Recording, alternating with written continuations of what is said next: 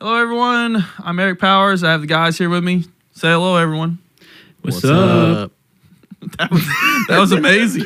Uh, guys, we're coming to the end of our book, Lead by Paul David Tripp, and we want some feedback from you as we consider doing a second season with another book later this year. So we have some questions, and uh, we, we really want to hear from you. So, Sam, give the people the questions. Absolutely, Eric. So, guys, uh, what was your favorite episode from season one? Uh, just as a starter for things, but also what was something impactful that you heard in the first season, uh, something that really stuck with you. But also, lastly, uh, would you be interested in a second season, possibly? Great job, Sam. I'm so proud of you. Uh, uh, we, we have several ways that you guys can get in touch with us. Joel, tell them how to give us a feedback. Yep, you've heard it again and again. You can give us feedback by emailing us at podcast at gracepoint.church. Again, in your favorite Eric Powers voice, I'm sick of hearing it. podcast at gracepoint.church. You guys can also follow us on social media at the Church at Grace Point and send us a message Facebook, Instagram. Just let us know. We want to talk about it. This this is not a, a, a an echo chamber here. We don't want to have an echo chamber, anyways. We want to discuss this with you. Absolutely. Uh, Justin, tell them how valuable their feedback is. Absolutely. It's very important to us. Uh, we do this for you. Uh, we do this for the faithful listeners that are joining us every week in a, in a posture of learning and trying to become better leaders and followers of Jesus. Uh, the feedback that you give us can help us design a better show and a better second season for, for you guys. Just let us know if you hate us. Let us know if you love us. You know, doesn't matter. I mean, what is important at the end of the day is that you still love Jesus. Uh, it can let us know if you guys want a second season. Uh, you can even pick out some of some of your favorite guests from this first season, or give us some ideas for guests that you want to hear on our show for the next season. And uh, just please give us your feedback. And uh, that is podcast at gracepoint.church. It is super valuable to us. Thank you. Absolutely. Justin's asking for it. If you, if you hate us, just tell Justin. Don't tell all of us. uh, just kidding. Uh, that's right. We, uh, we really want to hear from you guys. Uh, we're so thankful for you, uh, for you listening each week. Uh, we're also thankful that you are willing to take the time and answer these questions. You guys are amazing. Uh, let's keep going. Let's keep learning. Let's keep doing this thing together for the kingdom, right? Let's go. yeah. All right. You guys ready to do another show? Yeah, let's Yes, do it. sir. Let's Yeah. get it. You're listening to the Church at Grace Point Leadership Podcast with Pastors Eric Powers, Joel Scoggins, and Justin Mucka, joined by Sam Connor, as we talk through Lead by Paul David Tripp. Today, the guys talk about presence. The gospel principle is you will only handle the inevitable weakness, failure, and sin of your leaders when you view them through the lens of the presence, power, promises, and grace of Jesus. Enjoy the show. Hello, everyone. Welcome to the Church at Grace Point Leadership Podcast, episode 12. I'm Eric Powers. I got the guys, Joel, Justin, Sam. We're all together. Uh, we got a great episode for you this week. Uh, this is our last episode of season one, guys. This is it. Whoa. It's crazy. We have Whoa. made it. We have made it. Uh, before we dive into this chapter, I do want to encourage everyone to join the conversation. You don't have to have the book to be a part of the conversation. You can email us at podcast at gracepoint.church. You can join the conversation by asking questions, give us some feedback. We can even discuss something that we've talked about on the show. We'd love to hear from you, but we probably won't mention again, uh, uh, mention any of it until season two. So, uh, so it might be a while. This might be the perfect time for you to actually send information because we're not going to talk about it for a while. but uh, also, we do ask that you would share the podcast, help us spread the word, uh, and get this podcast out to more people. Subscribe and share to people in your life that you could believe could benefit from a podcast like this, and uh, also be on the look lookout for season two and updates that we will send out in the future. I think we'll we'll do some stuff once we figure out what we're going to do for season two. We'll we'll send out some updates and uh, keep you guys posted, uh, so you can be looking out for season two. And uh, but help us share this thing. Help us share um, our our podcast. Get it off the ground. Uh, share it with more more and more people. Um, but yeah, sound good. Sounds great. Sounds great. All right. Chapter 12. Uh, we're so excited to, to be wrapping this thing up. Uh, not excited that it's over, but excited that we made it here. Um, it's kind of crazy. Uh, but chapter 12 uh, is on presence. And the, the principle goes like this it says, You will only handle the inevitable weakness, failure, and sin of your leaders when you view them through the lens of presence, power, promises, and grace of Jesus. Again, you will only handle the inevitable weakness, failure, and sin of your leaders when you view them through the lens of the presence, power, promises, and grace of Jesus. I think that when we look at people through those lenses, uh, we begin to see people differently, right? Uh, we start to see them uh, as as creation. Uh, we start to see them as God's children, and because of that, we we remind ourselves that, um, and we also see who they actually are. You know that we are all are sinners, and we need desperately need God's grace. We desperately need a Savior, and so we begin to handle their weaknesses, their failure, their sin a little differently. Maybe we handle their weaknesses with a little more grace, their failures with a little more forgiveness, and we handle their sin with a little more direct like hey let's let's get this right let's leave this behind us kind of thing um, a little more uh, i don't really want to say judgment but we we we approach it differently you know we want to help people overcome their sin and and and seek god's grace and forgiveness in that and leave it behind right uh, and so uh, paul starts this chapter out with uh, a story shocker he, he started all of them with stories, hadn't he? I think I've said that every week. Paul David Tripp starts this out with a story. Breaking news. Uh, he was the president of a board um, of, of a Christian school. He had founded this school. He'd written the philosophy for this school, assisted in designing the curriculum, and hired and led a lot of the teachers. He was super invested in this school, guys. So um, this uh, this became a very painful moment for him. One night, a group of uh, people inside the uh, the board strategically voted him out as president and pretty much stripped the school from his hands. He was removed as president, removed from all leadership over the school. Uh, he talks about how uh, it shocked him and it hurt him um, that uh, this moment completely threw him off, uh, completely caught him by surprise. Um, and when things like this happen to us, uh, the first reaction we probably have is like bitterness, right? We, we get very angry, we get defensive, um, and, and and it did for him as well. That's that's that was his reaction. He describes the weeks that followed.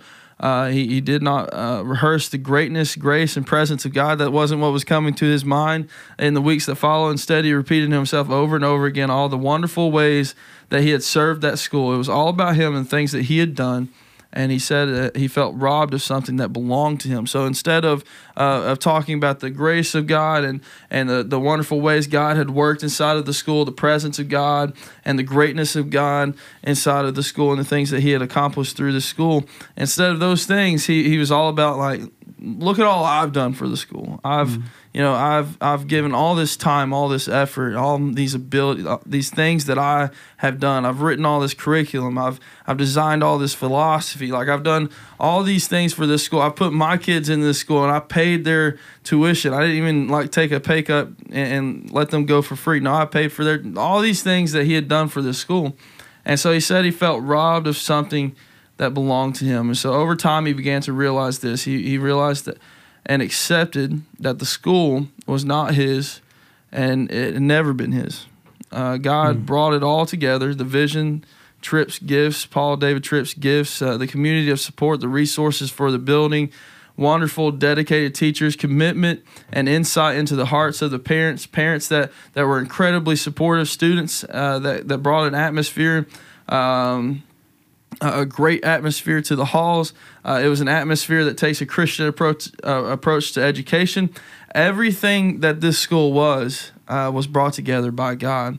Um, so everything the school was, everything the school had, everything that it, it accomplished, uh, everything that the school created, all this was because of God. And so, what Paul David Tripp realized was uh, and he says at the top of page 211 all that the school was was the result of god's presence. All right so this is a, a rude awakening for him that, that there was some pride there was some uh, some uh, you know taking a little more uh, credit for for things that, that had been done and things that had been accomplished. And so we see that um, what happened was his, his eyes his vision had completely left the presence of God and was all focused on the things that he was accomplishing, the things he was doing.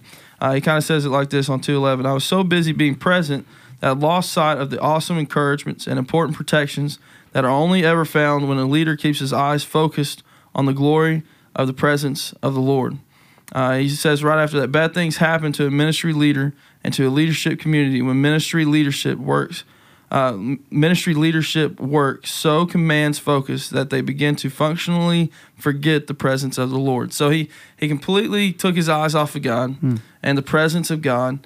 He was present uh, only uh, to get things done, to knock off his task list, to to accept the, the encouragement and the, the the praise that he was getting for running the school and running it so well, and the things that they created, the things that they were doing. But he completely forgot to turn around and give all that glory to God. And so it's very dangerous when us as ministry leaders, uh, and, and and not just like pastors, but also leaders, uh, when we completely forget to keep our eyes focused on God for guidance, uh, for direction, but also that we are pointing the glory to God uh, when we see success, when we th- see things change, when we see things happening inside of the ministry. And when we lose sight of that, we lose sight of the presence of God inside of our ministry, the presence of God inside of our lives, and the things that God is doing. And we, we completely forget that hey, none of this happens without Him, right? I've heard this said um, a lot, but um, one time recently that really has been sticking with me as of late was that uh, pride kills service, and I think that is um, super crucial to even this discussion. Like, uh, of course, it sounds like a lot of um, like pride issue in this, which I mean, yeah, it is.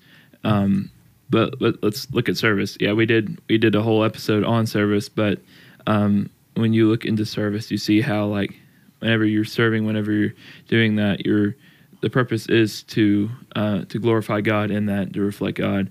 And as you're doing that, um, the more the more you do that, and the more you're following His will in that way, um, you're growing closer to Him, and ultimately um, becoming more in His presence there. And so I think that's like whenever we waste time like being super prideful and like have our focus so much on that, we miss out on so much better than what we can provide for ourselves um, from worldly standards because um, that that stuff is like very limited. Um, it's finite. Um, but we'd rather have uh, infinite love from the Father and getting to spend that time in His presence. I I, I don't know about you guys, but I, I think that's what I'd rather have. Yeah. Yeah. I mean, Paul David Tripp he admits that he had become so self reliant, so self uh, self focused uh, that he completely lost the vision of God here. And so, mm-hmm. what happens when you do that as a leader? When you when you lose God's presence, the vision of God's presence in your ministry, and, and just like giving Him the glory and stuff for that. Uh, it, it completely changes the gospel principle that we just talked about, right? It, instead of instead of um, you know being gracious towards somebody's weakness, then you're critical of their weaknesses. When they fail, you're not you're not forgiving them, you're not letting go, you're not teaching them how to do better. No, instead you come down on them hard and you criticize them and stuff like that. Uh, and then instead of uh, you know, talking about sin, bringing out to the light, exposing sin, and, and trying to help people work through their sinful ways and, and look to God's grace and forgiveness and, and, and leaving sin behind.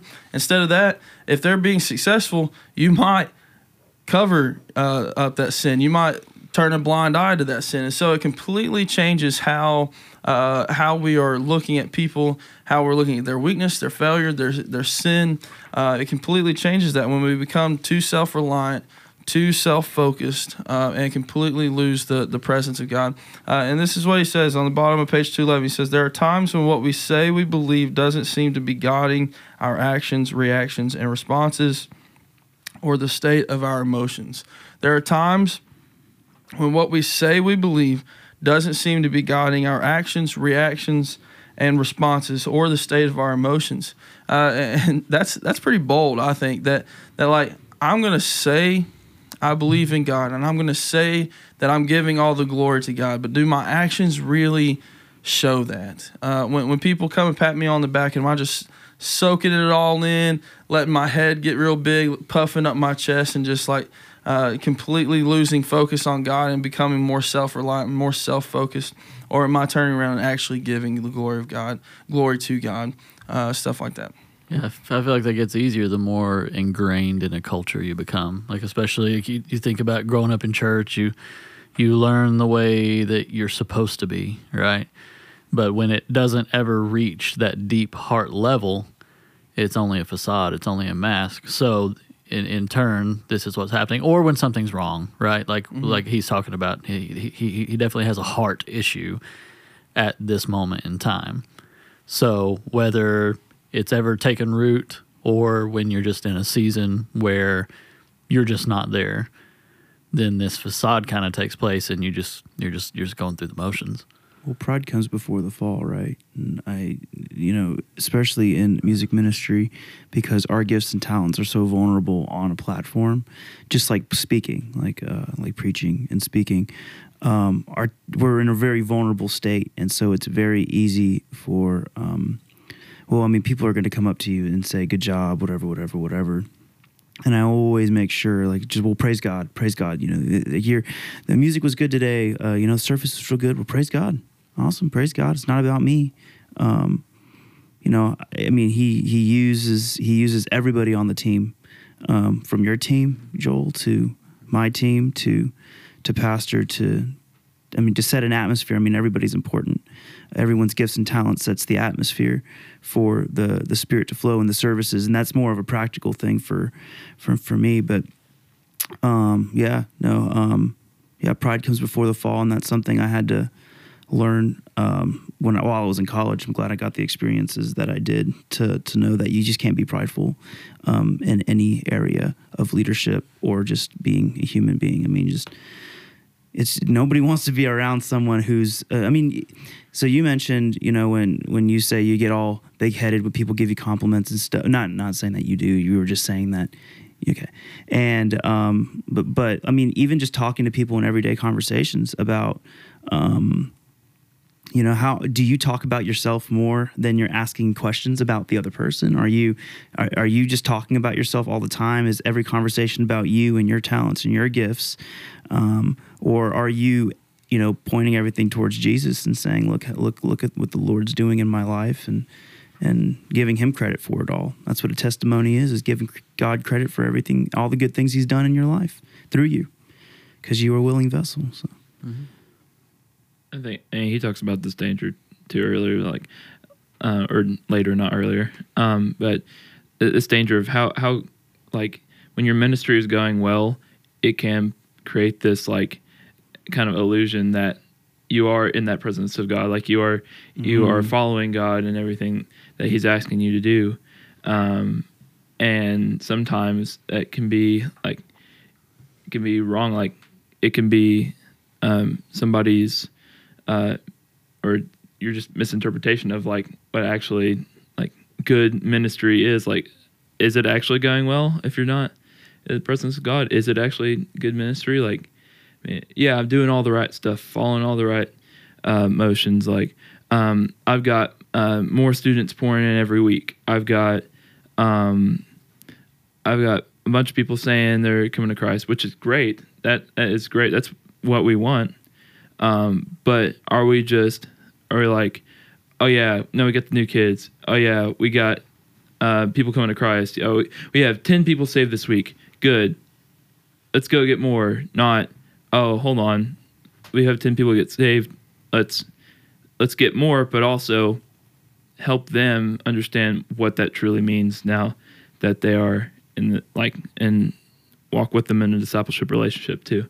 Yeah, and I, I think that what he gets out here at here with with that example in mind is that uh, things may be going well in ministry, and that might be an illusion that that is happening, uh, but you're still not in the presence of God. Why? Because you're going through the motions of ministry, and God's doing some amazing things.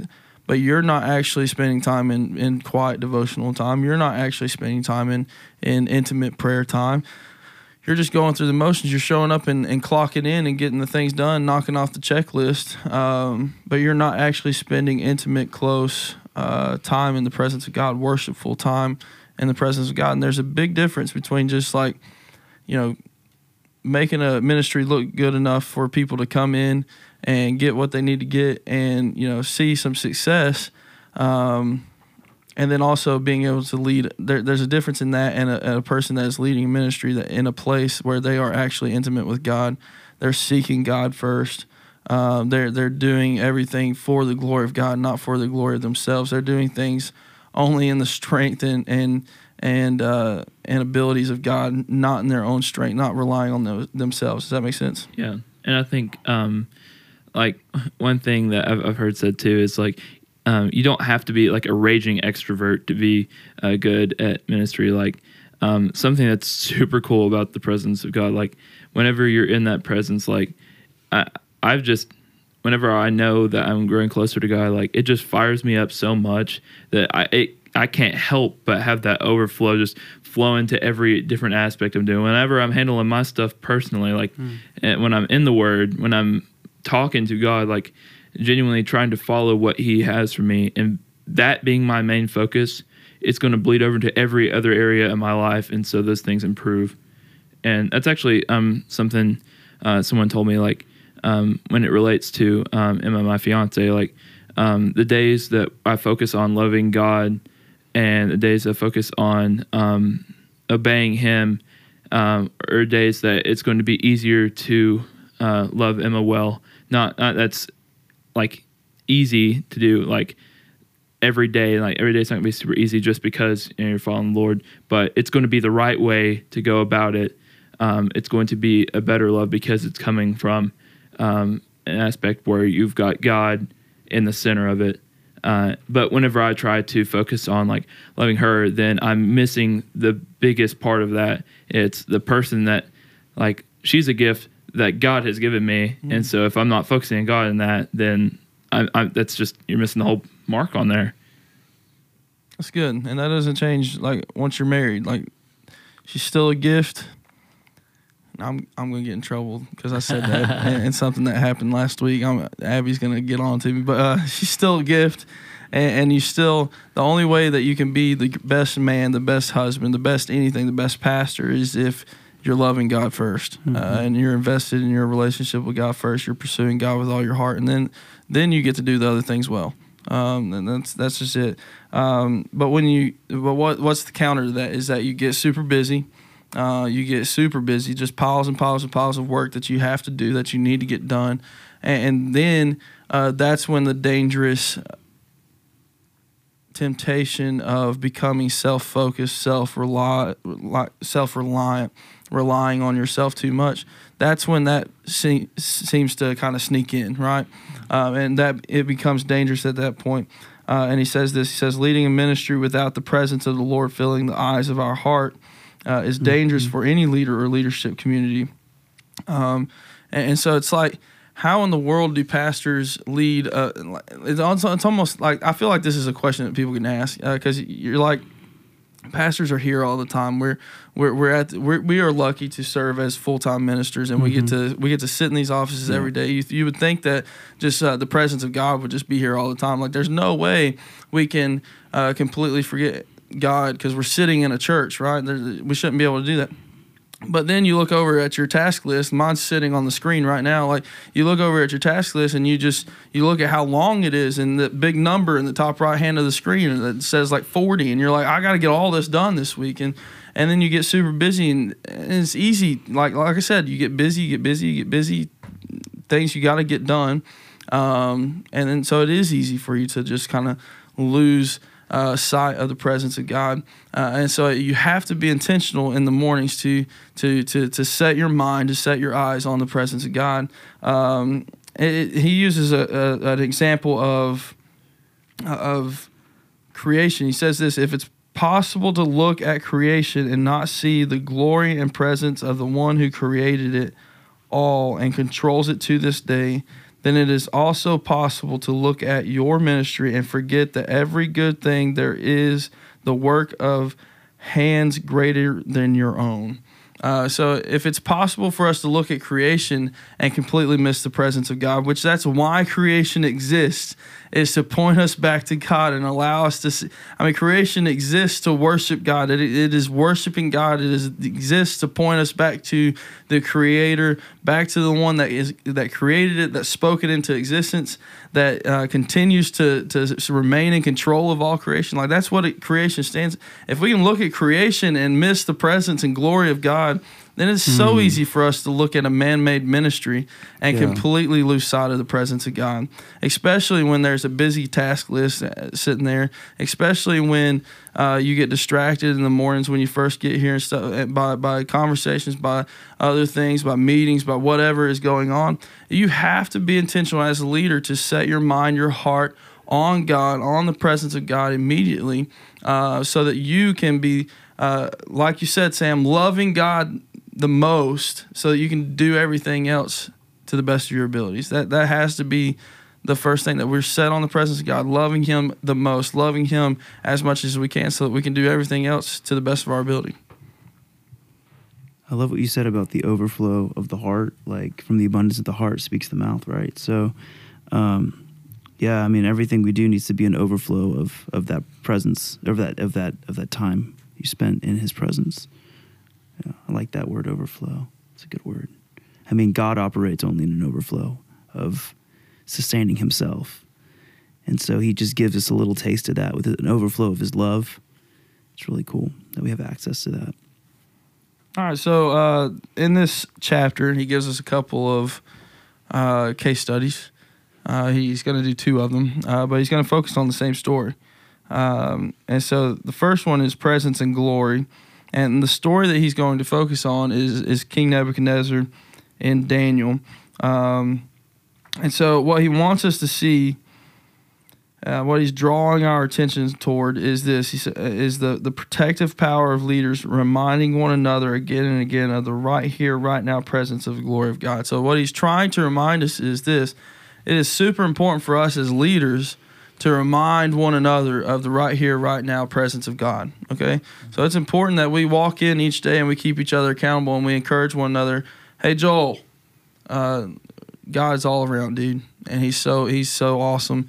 Like, don't forget it, kind of thing, you know, and just pointing each other to the right here, right now presence of God, especially whenever you see one of your fellow leaders struggling, when they're having a bad day, when they're having a bad week, and, and you got to remind them that hey, God is still present. God is still in your life. God still has a calling on your life. God is still has a purpose on your life. You're doing good work. Keep going. Keep putting one foot in front of another, kind of thing. Does that make sense? And then the next the next big thing that he says is this. He says the core of sin is self glory. Uh, the core of sin is self glory. And what I I get out of that is that when we think that our ways are better than God's ways, that's when that that's the core of sin, right? When when I think that what I feel, what, what my feelings, um, my feelings are more important than how God has called me to live. My passions are more important than how God called me to live. Uh, my ideas, my my desires, my plans uh, are more important than how God has called me to live. I'm not aligning my life with God's word and how He's called me to live. I'm aligning my life with aligning my life with how Eric likes to live. Does that make sense? So, at the core of sin is self glory, is is is self. Like, and that makes sense because naturally we are, in fact, sinners, right?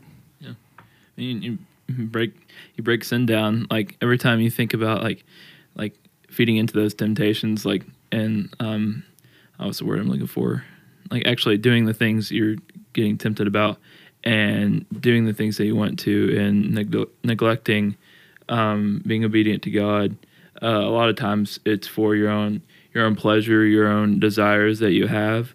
And yeah like the core really is it, it's all about yourself there. You're not even like I mean, you, you think about it, you know it's wrong, but in in essence, what you're saying is, I know what I'm doing is wrong, but I'm going to keep doing it because I want to do it, and it doesn't matter what you're trying to tell me to do because I want to do this. And so my desire is more important than following what you have for me. And then and you break ev- you break any sin down like that, like any any little sin that you think about. That's why that's why sin all sin is equal is all the same thing. You any sin that you do is um, just complete disobedience to God and completely saying to Him that what you want to do is more important than what He has for you. And then you you take a second to think about that, and you're like, "Holy cow, that is super convicting." I don't like right now, like as I'm talking about it, I'm really convicted about everything. I'm like, no, like, man, it it just even brings more power to what he had to do by sending his son um, on the cross for us, and what what Jesus had to take for us as punishment for what we deserved, and the grace that He has given us because of that is just like uh, it's overwhelming. Yeah. it really is. Well, we're born selfish, right? I mean, it's it's you can pretty clearly look at it that it's kind of a root nature. Where I mean, I I look at my kid, right? If he ever listens to this, that'd be funny. But um, uh, but anyways, you know, I mean, we we have to teach him, right? We have to teach him. Look, this is we don't say it like this, but it's like this is a very selfish action.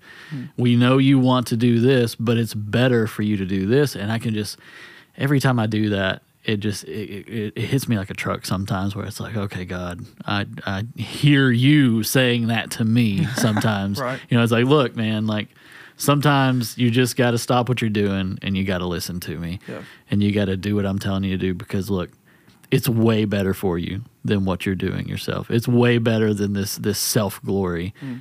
And if we could if we could just humble ourselves to that point, if we I mean, look, we're human, we're going to mess up. It's clear. We've talked about that week after week after week. Like pastors, leaders, all that, we're not perfect. Right. But most of the time, if we could humble ourselves to a point to where we hear God clearly saying what is best for us and, and we we allow his his voice to rise over ours, then we're going to be much better for it. Yeah, it's like God is saying, don't put your finger in that outlet. Yeah, right. And you're like, but Right. I'm so curious, and it, it, it hurts me to hear you say no, don't do that. right. Uh, but yeah, it's going to hurt you a whole lot more if you ever actually put your finger in the outlet. And, and so uh, it's the same thing with sin. Like God's like, don't live this way. But I'm curious. I want to know. Yeah. Uh, and it hurts. I don't want to hear you say no. Don't tell me no, kind Yeah. of thing. Well, and God's just like, it's going to hurt a lot worse if you choose that sin. Like if you just go, if you go that route. And, Yeah. and so it's just the the sovereignty and, and just the power of God to be able to see see it all. Right. for sure. The thing Um, that connects really well to that is looking at like the Israelites um, when the Lord is trying to lead, like He's leading them out of Egypt. He's leading them toward the Promised Land, and through that whole entire thing, like they're so ready. They're like, "Oh, I want to be in that Promised Land." Like they're during that whole time, they're only thinking about themselves, what's right in front of them, like the things like they want to do.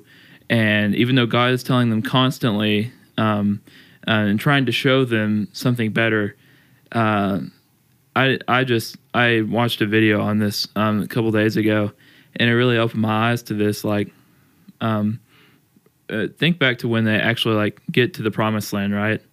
And after all that, you would think once they got to that promised land, that everything would be all like they thought it would be. Milk and honey. Yeah. Yeah. But do you know why it's not?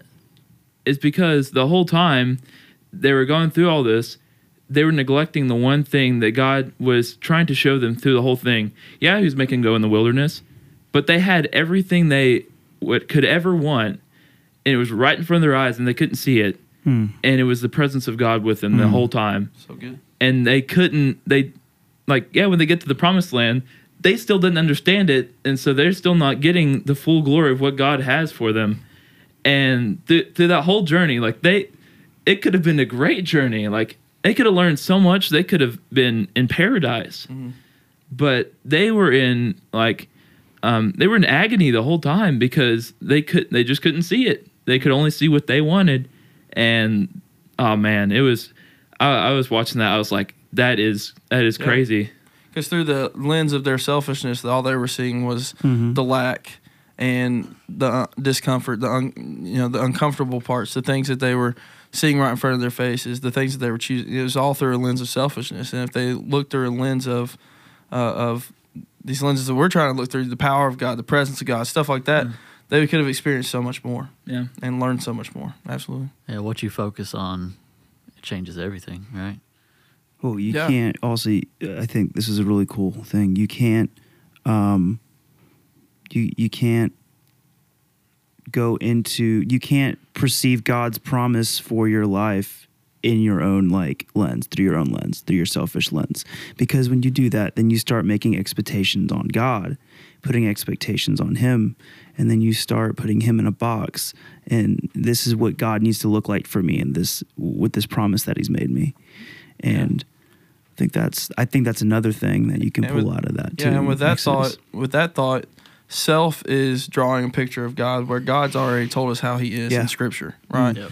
And, and so it's like we're we're looking to ourselves to to to form God, to draw a picture of God for us, and to tell us the character of God and and how God is. But yet, that doesn't all like God has told us how He is. He's Yeah. shown us how He is in Scripture, and so So, you're, we're, you're we're essentially creating place. a false god. Right. You're, Yeah. you're creating an idol. It's a good thought. Yeah. Yeah.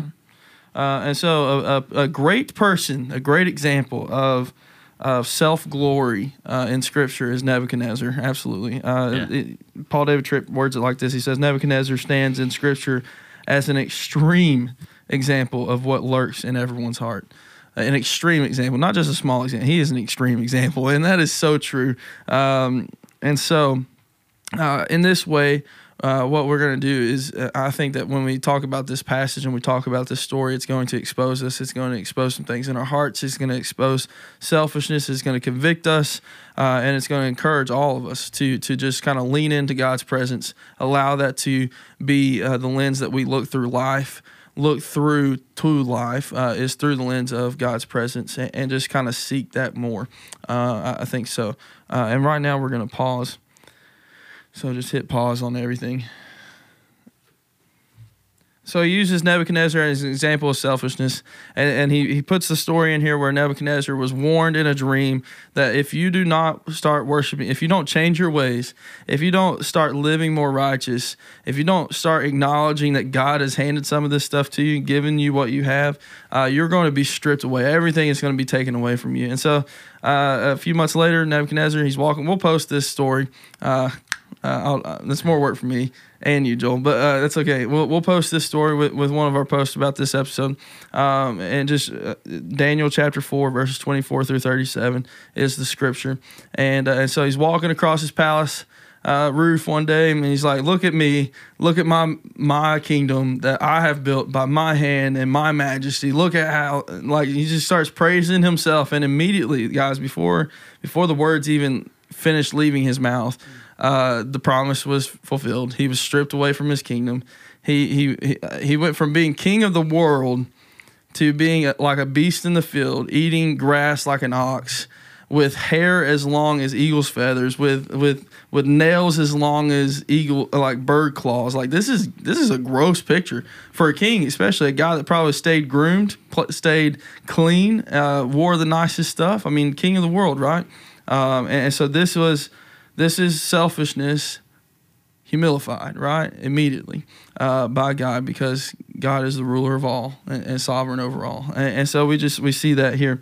Um, and on, cha- on page 214, Paul David Tripp says this If we are not living with the presence and glory of God always in focus and always as the primary motivator of all we say and do, what we say and do will be driven by the glory of self. Every human being is glory oriented because that orientation is meant to drive us to God. All of us want glory. We, we want to be the guy that hits the home run in the bottom of the night that wins our team the World Series, right?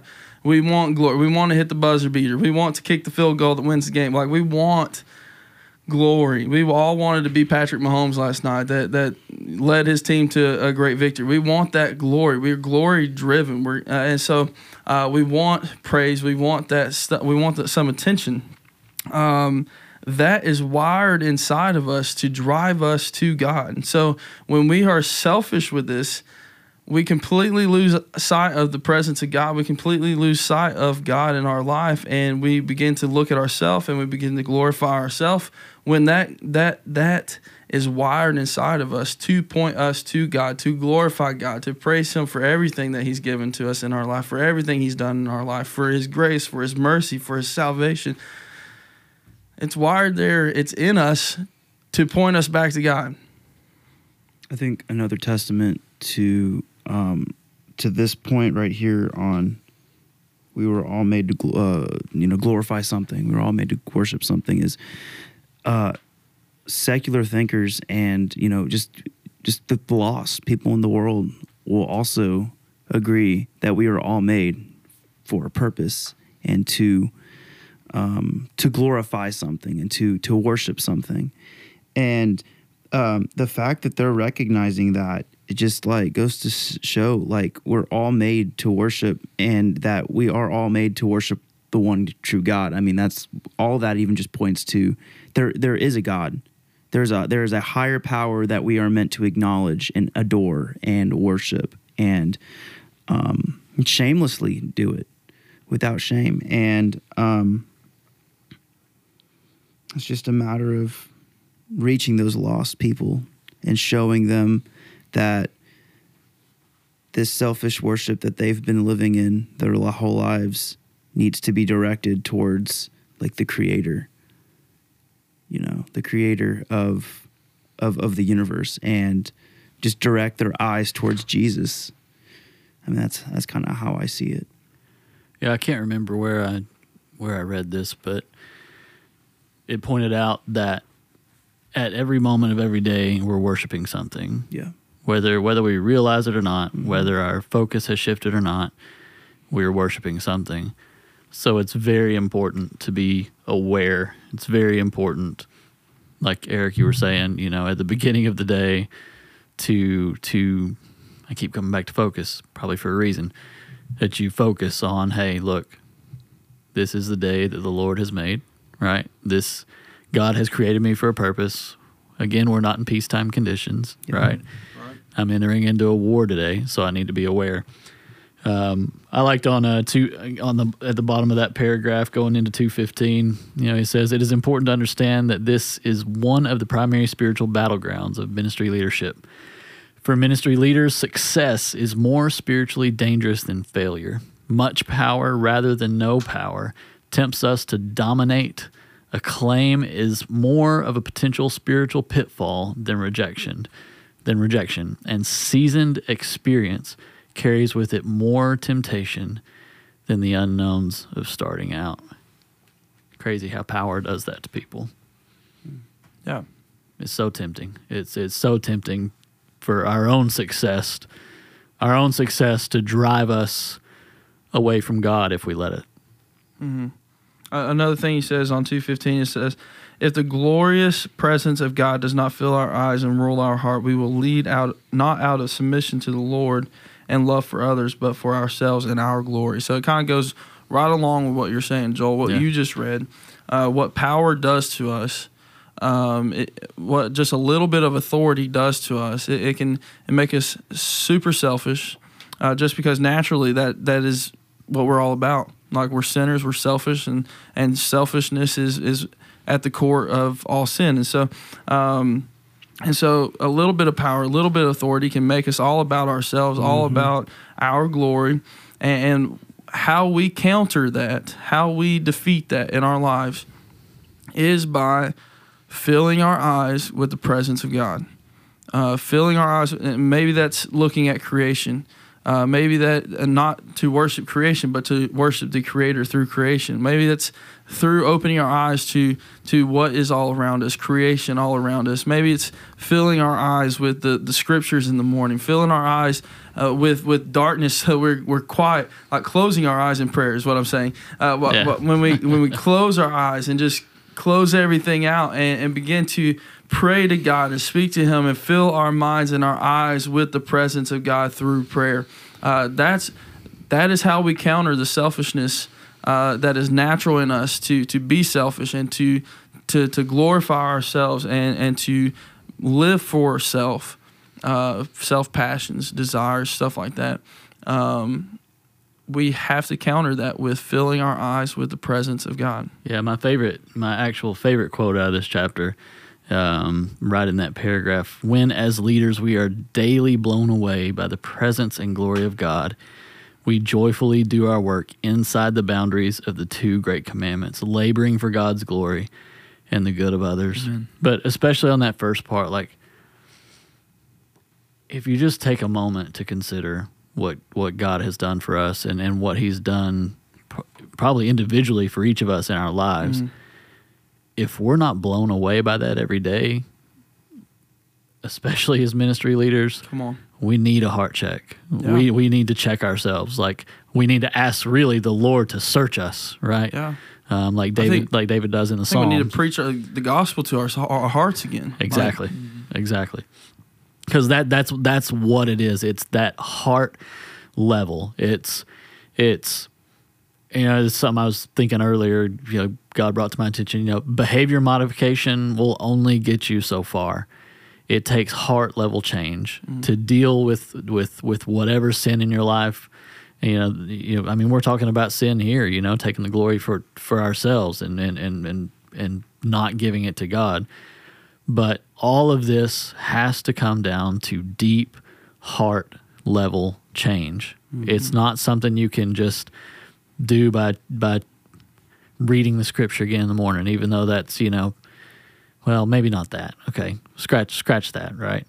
Um, It's almost like we have to lean on his presence. right, right. No, it's it's it's But I'm I'm I'm I'm I'm trying to say, you know, even even ministry leaders can read the Bible in such a way that it's like, oh well, I've read this before. Mm. You know, well, all these words are so familiar to me. Mm. You know, there there there is a way that you can just go through it and go through the motions mm. of reading a book. But when you allow the Lord to to penetrate your heart with his word, when you allow when you when you come to the word with the openness of Lord speak to me instead of well I need to read my chapter of the Bible today. Yeah. I've made a commitment that I'm going to read a chapter a day or I'm going to read whatever. Yeah. So it, it's it's a difference in your motive and how you approach what you're doing that creates that heart level change. Yeah, the way he words it is our moment by moment consciousness. Right. So it's it's not just like going through the motions, like you said, but like just this, uh, um, just going through the motions without thinking. But it's it's being intimate and intentional with my thoughts, moment by moment. Not even like a great big period of time, like a whole day. No, it's moment by moment. So thought by thought, I am I'm I'm being conscious. I'm being intentional with my thoughts about God. And so when I do enter in that time in the morning where I'm trying to set my eyes, set my lens on God, uh, and, and see the presence of God through Scripture, through prayer time, through a moment of worship with God in the mornings, it's not just going into it with the whole time in mind. It's like I'm going into this thought by thought, moment by moment, uh, and I'm going to take my time through this because this is the most important time of my day, right here, right now. Yep. as we look at this story, like, or as we read and um, thought about the story, specifically this chapter in Daniel, where it, um, it's showing how the Lord is dealing with Nebuchadnezzar, um, we see um, by this and by, I mean, multiple different examples in the Bible um, that God is not afraid to humble you and humble you hard. But um, a lesson that's popped out to me as uh, as we've even gone over this again, like the thing that's popped out to me is honestly, did did God have to correct him the way he did? Did God have to show him the way he was living was wrong? Like, think of it this way: like he Nebuchadnezzar was so caught up and focused in him that he was living. He was perfectly fine to live the li- life the way he was currently mm-hmm. living it. He was he would, was not even thinking about anything else. It was like this is the way it's supposed to be. I'm right. Not even focused about that. The Lord could have just kind of left him alone and be like, okay, you keep thinking that, and one day you'll you'll know. One day you'll find out. The Lord's like, no, I'm going to deal with this now. You're going to find out now, so that you can change. What is that? What lesson does that say? It shows us that even in like you know it, it describes him as like the like kind of extreme example of what's in our hearts. Like even the worst versions of us, God is still loving us enough to correct us from that, to bring us that. And so, um, and back to the the quote that uh, Joel brought up earlier, um, this little section, uh, we joyfully do our work, like the that that word joy, like even in the really hard times where the Lord is just working in our lives, trying to correct us for something, just just for us to see what we've been missing this whole time. We we can just we can be joyful even in that suffering because we know that the Lord is working that out because He loves us, and just like I know from a personal experience as of late, um, especially these past couple months, the Lord has been humbling me. He has been putting me in a place to where I need to seek His presence. That is, uh, I I mean, as you could probably tell, I'm a little bit passionate about the subject because He's been working in my life trying to get me to see this, and if I can do any justice to that is by telling people that this stuff is legit. this stuff is real. Like, like I, there's nothing more peaceful than understanding that even in those hard times, the Lord is working that out Yeah. um, for your good because He loves you that much. Yeah, I I think that how you know we asked the question how how is this convicting? How is this eye opening for us? How is this how is this story going to change our lives? And, and so we have to we have to look at ourselves as as pastors, as leaders, and, and honestly, guys, just as believers. And, and we look at this story, and then we look at how we act. Uh, we look how and we put our heart in perspective. We just kind of do a heart check, right? And, and we look at the selfishness in our hearts. Uh, we look at the conversations that we're having. We look at the, the how we conduct ourselves and how we act around people and how we treat people based on what we think about ourselves. Like, and, and we look at that, and sometimes, guys, honestly, like, uh, what we post, it, it just shows selfishness. Uh, how we, the demands we make, the, the things that we, uh, the, the things that we speak, I mean, our, our entitlement and our impatience with people, it, looks selfish. Like our, and so it just puts all this, the, the way that we brag about ourselves and brag about the things that are going on, uh, the, uh, it's almost like there's just too much confidence in ourselves and, and, and just putting ourselves up on a, on a platform, uh, up on a pedestal too often. And so it just kind of puts our hearts in check. I just like, let me analyze my heart. Let me analyze my conversations. Let me analyze the way I treat people.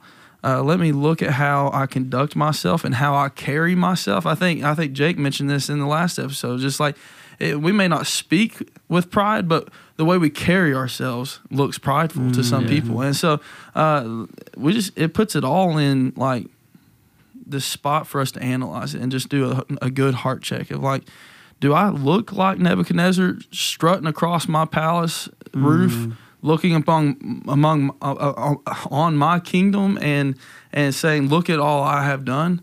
Um, is that what I sound like? Is that what I look like? Is that how I conduct myself? Is that how I treat people, looking down on my peasants, kind of thing, or or am I living amongst the people? Um, pointing people to God, living with this lens of God, uh, lens of God's presence in my life, constantly reminding me of how small I am, how great He is.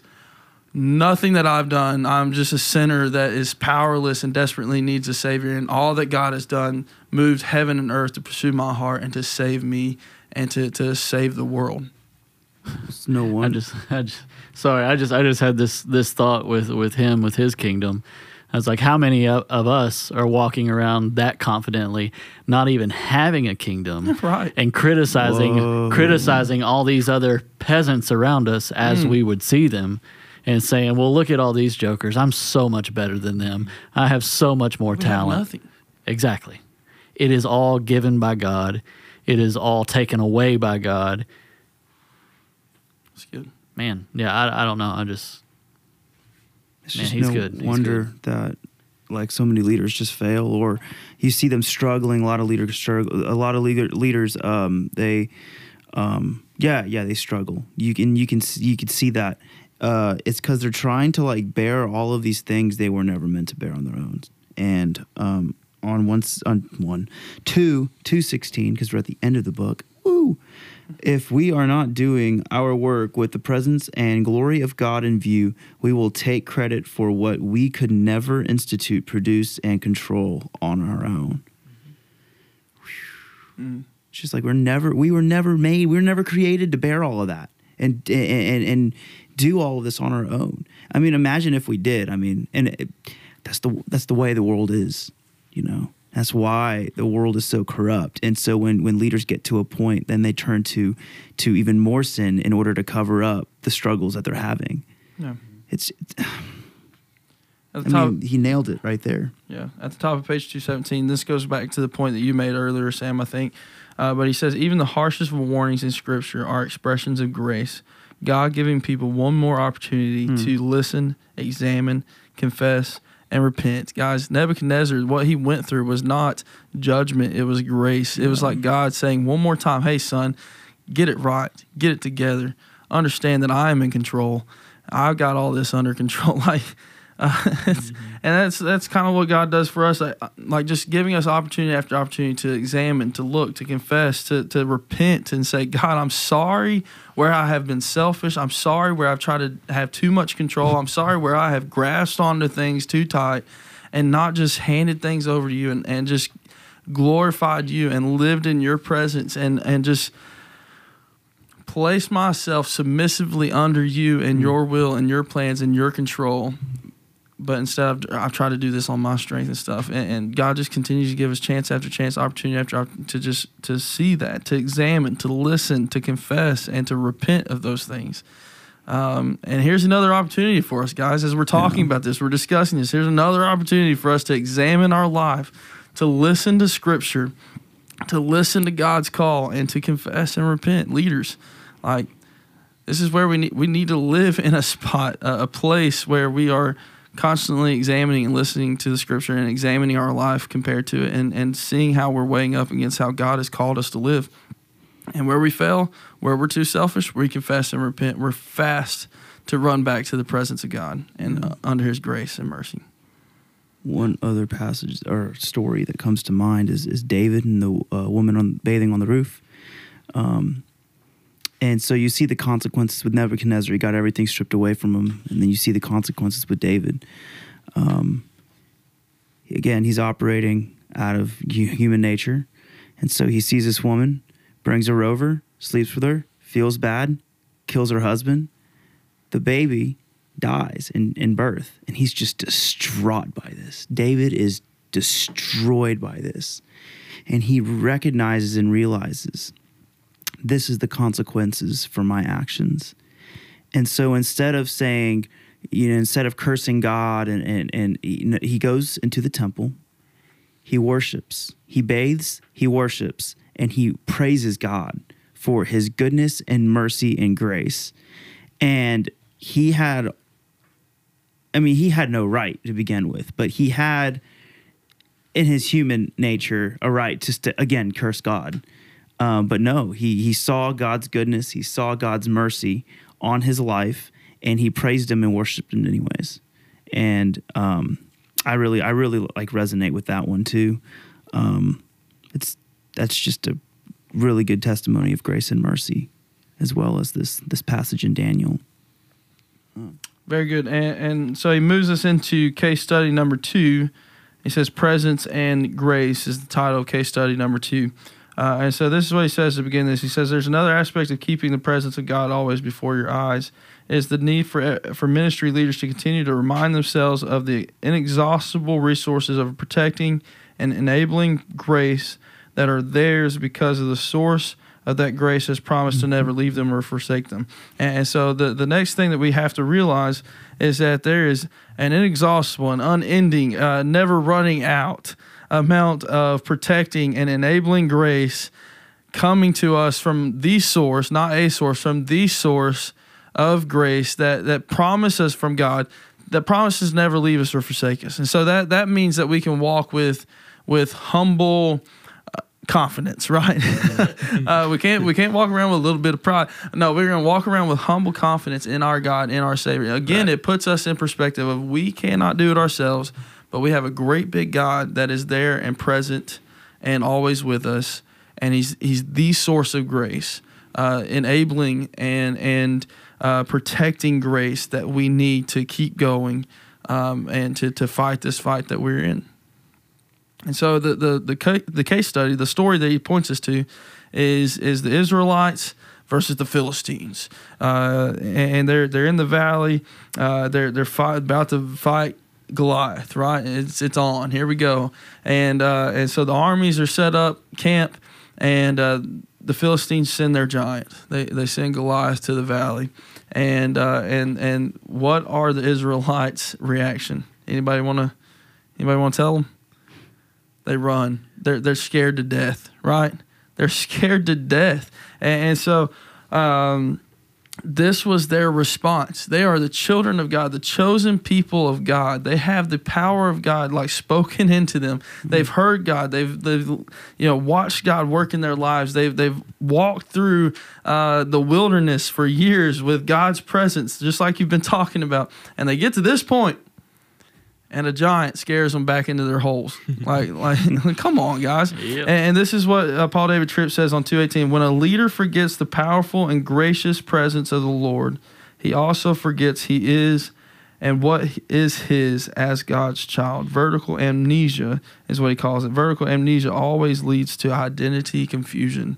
And, and so what what he's saying is that these Israelites completely forgot about the grace and the power that was promised to them because of the God that was living with them and among them and in them, uh, and, and they f- forgot who they were. All right, and that's exactly what happens to us when we when we face something big, when we face a trial, or we face suffering, or we face uh, a, a situation that we don't know what. To, like in ministry, you face situations all the time. You face disease, you face controversy, you face. Um, a a divorce in a in a family, you face a big situation, you, you, you face all kinds of things, and if you come up to those giants, and you're not looking at these moments, these giants through the lens of God, at God's presence, uh, you can forget who you are. You can completely forget the God that is living inside of you, that is empowering you, that is is poured His power and grace inside of you. You can forget. You can completely forget the lion that is alive inside of your lungs. Right? I love that song. yeah. Uh, you can completely forget about it. You can walk into this situation where worship would make the enemy flee, where where your your praise to God and your faithfulness to God would absolutely make the the, the enemy tuck tail and run. And you can completely forget who you are and, and allow that giant to be so much bigger than they actually are. Vertical amnesia. um, you said so so humility and confidence.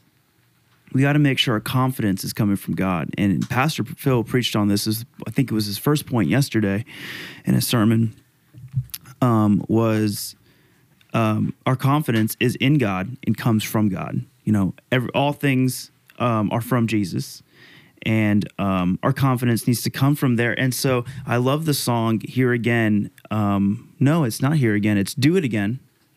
Another again by Elevation. So uh, it's "Do It Again," and the uh, the the chorus goes, "Your promise still stands. Great is your faithfulness. Great is your faithfulness. I'm still here in your hands. This is my confidence. You've never failed me yet." I mean, that's it right there. Like our con, he's already won the war. He's already won the battle. I mean, and and we just got to walk in that um, that confidence that his faithfulness is still the same today as it was yesterday. Yeah, and so and that's what they were missing. No, you're good. You're good. bad. Go I- ahead. I, thought you. were- Uh, and so uh, Paul gives us the second part of this story. He says, uh, then David shows up, right? This scrawny little farmer boy. Uh, so uh, David shows up, and, and on page two nineteen, he puts it this way: David doesn't volunteer because he is delusional. I understand this. Dave, David doesn't volunteer because he's silly or or or or delusional. Instead, um, or, or and he doesn't volunteer because he has an overinflated view of his abilities or because he is full of himself. Uh, what he says next lets you know why he is such courage. He says, "Let no man's heart fail because of him. Your servant has struck down both lions and bears, and this uncircumcised Philistine shall not shall be like one of them, for he has defiled defied the armies of the living God." Uh, he's standing up against the living God and he is not with God. God's not with him. He's uncircumcised. He's he's he's not living for God. God's not with him.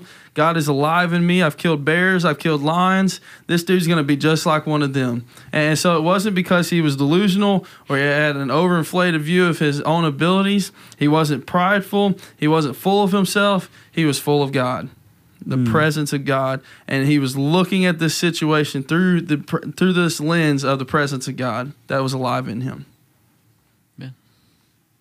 Uh, I mean, I mean, we see how like how young he is in this, and he he knows to do this already. And I mean, I know I'm the youngest in here, and I'm I'm 21, so by no means is that.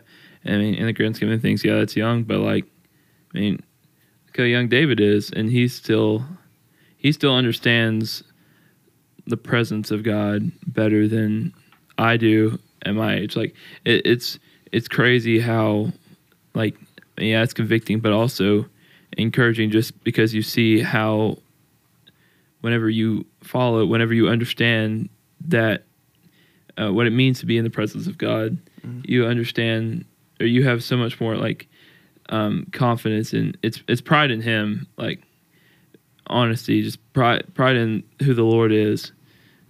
Like, oh man, it's there's there's not much like I'm kind of speechless about it. To be honest, because like Yeah. I didn't even think about really until this time about like how much David understood then as a boy. Yeah. Uh, what a lot of us don't understand now. Wow. Well, he walks into the situation confident in his God, but he also walks into this situation with memories of how God has already delivered him and already been faithful in his life. Uh, David says, I've already experienced God's enabling power in moments of danger. Like, so not only is he walking in there with confidence in just who God is, but that confidence is built on a foundation of moments where God has already proven his faithfulness, already f- proven his power, already proven his grace guys if we if we really look through the lens of god's presence we're going to see those moments in our lives moment by moment uh, just just markers in our life where god has shown up and, and god has been very present and god has shown his faithfulness and his power and his grace to us. And those moments are going to be the confidence confidence in god confidence in his power. Uh, those moments are going to be what fuels our confidence to walk into the gates of hell and just ready to fight, right? Yeah. Yeah, I mean, it's it's not like this. It's not like this formula, right? Where, well, you know, you've reached a certain age and and and you've read this much scripture and and you've witnessed to this many people, so now I will pour my power out on you. Mm. No, God's power is alive and well, and he he he uses whoever and and and who, however unqualified you may seem Yeah. that that that's not the point. You know, God God qualifies the called. He doesn't call the qualified, right? Like he may call he and I mean we see it in the scripture like these fishermen, right? The, the ones that he chooses to spend his most most of his time with on earth are these very simple uneducated people. Yeah. I don't. I don't want it to uh, come across earlier. I don't. I don't think No, it was no, saying no. I don't mean no, it to no, be I like. don't, I don't think uh, anyone took it that way. Young, young No. people can't do uh, like I'm, as me being no, the you, youngest you in were very clear with it. You were- I like you- what you said That's how about took like you know uh, David's age and everything. Well, I mean, God's no respecter of man. He's no respecter of age. He's no respect respecter to to abil- ability. God's gonna use you um, if you allow Him to. Um, and I don't think yeah, I don't think anyone took it that way. I mean, I think you yeah. you're very clear No. on that on that. Um, I mean, No, I don't think case- age. I think age is Yeah. a really Yeah. poor excuse for why God can't can't use you. Yeah, just in case after, you know, Yeah. anyone was, you know, you were talking about how you were young and stuff, just in case. And I may have zoned out thinking about No. what no, what what what the Lord was bringing to my head or whatnot, and, and not heard the rest, you know, of what you said. But it just made me th- made me think of that, you know, just how. I mean, I, I literally thought of what, what you said too, Justin. You know about you know God's no respecter of persons, no, none of that, and what that means. You mm-hmm. know, that I mean that that means it doesn't matter who you are. He just wants faithful people. He just wants hearts surrendered to Him, and and with that comes that humble confidence that humble confidence in God, right? That mm-hmm. Eric, you know, I mean, I think you you you succinctly said it early. It's a humble confidence in God. Um, you know, very very very important to to place it in those terms, right? That that's when God can show up the most. When somebody like David, like we read about, is just I mean, he's a man after after God's own heart, right? Surrendered says that. surrendered, submissive. I mean, these are the words that we can use to describe him. Yeah. And these are the words that we don't like to use to describe ourselves. We don't Yeah, want to be no. surrendered. We want to. That sounds weak. It's un-American. We, we don't want to be on. submissive. That sounds weak, right? Yeah. That sounds like I, I want to do it my way. And so the, the Yeah. but this is that's that's the posture. That's the um that's where we have to be. That's where our heart has to be to be used by God the most. Yeah. Yep. Just to finish your thought there. Thank you. No problem. I'm tying a little bow on that. I didn't mean to. I just, Uh, I just, I, I, I put it in the package. I wrapped it all up, and you just put the bow Put on it it. right on my desk. I appreciate that. No, Joel, I thought I just wanted to say I thought I thought it was really good. Uh, your point was too. So, Praise God. amen. So uh, Paul begins to kind of he begins to wrap this thing it. up. Yeah, he begins to wrap this thing up uh, in the last few pages uh, because this is the end of the book, and he, so he begins to wrap this thing up. And, and so what he says at the bottom of page two nineteen is this: He says, "I don't have to say it, but I'm going to say it anyways. Effective long term ministry leadership takes courage." And, and so pretty much what he's saying is, guys, we're going to face opposition, we're going to face things, and then he goes on to the next page and he reminds us of this: like, hey, guess what?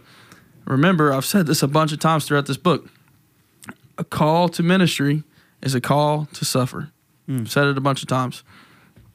But don't let that become so overwhelming uh, that you run from your calling, you run from your purpose. Um, listen to this, guys. He says, "It is a wonderful. It is wonderful to be called to stand next to the gospel every day of your life and to be a leader in the worldwide movement of the gospel.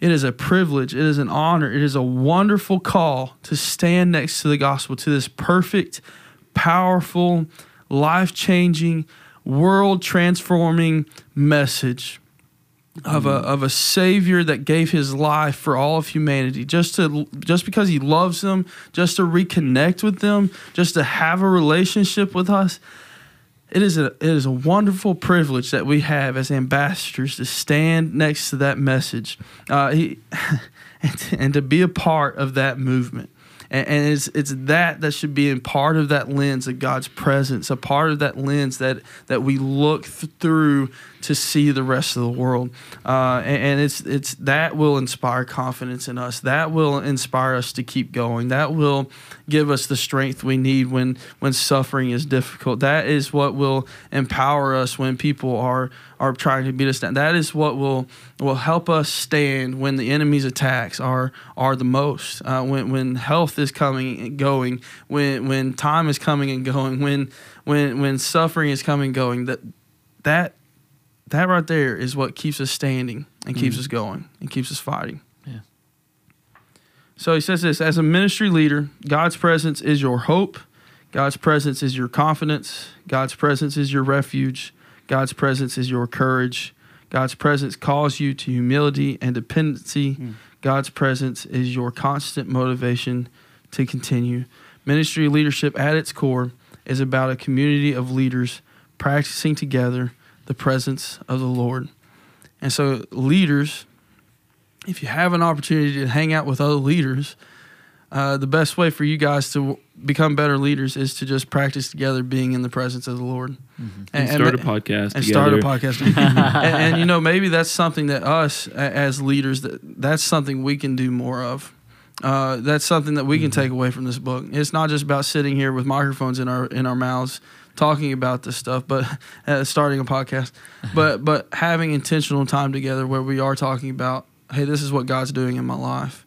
Uh, let's let's sit here and worship together. That might sound weird to the other people in this office, but but it might be great for us and, and our leadership and, and the way that we are leading to, to practice and spend time together in the presence of the Lord, getting our eyes focused on God, putting in that lens of God's presence in our life, so that we can lead well, uh, lead for a long time, uh, lead for the right with the right motives, lead in the right direction, point people to Christ, and stand firm next to this gospel message that we are so honored and privileged to be able to stand next to.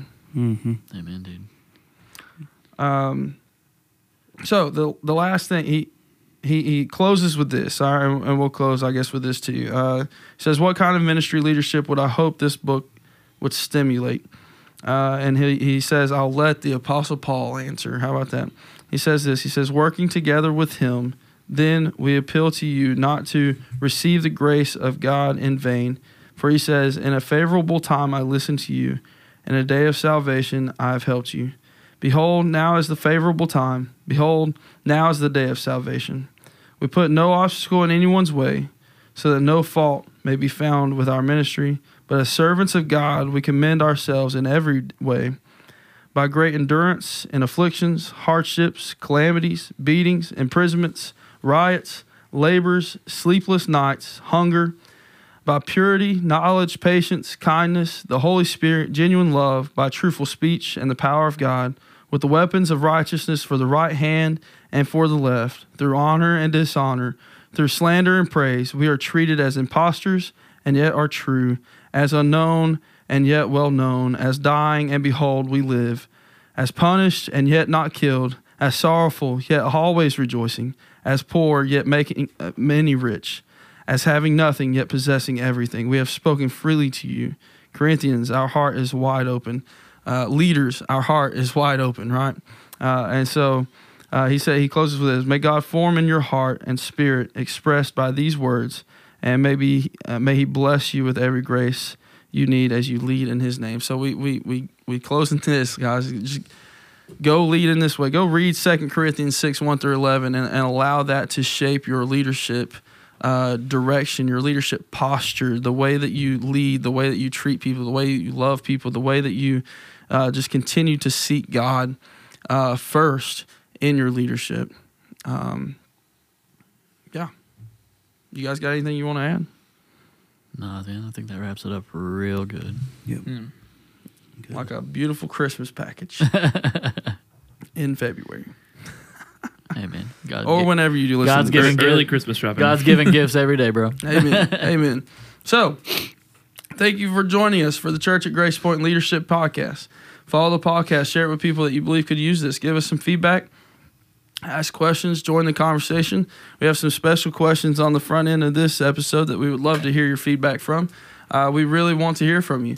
Uh, keep a lookout for info and what is to come in our second season. We don't necessarily have a timeline and we don't know uh, what we're going to do next, but we hope to be back soon. Uh, make sure to give us some feedback and share with us what you would like to hear in the second season. Uh, we've had a lot of fun with you guys. I've had fun with you guys. Have y'all had fun? Absolutely. Yes, sir. It's been a blast. A bunch of fun. Season one is coming to a close. We love you guys. For Sam Connor, Justin Mucka, Joel Scoggins, I'm Eric Powers. See you soon. We out. Adios. Toodles. Later.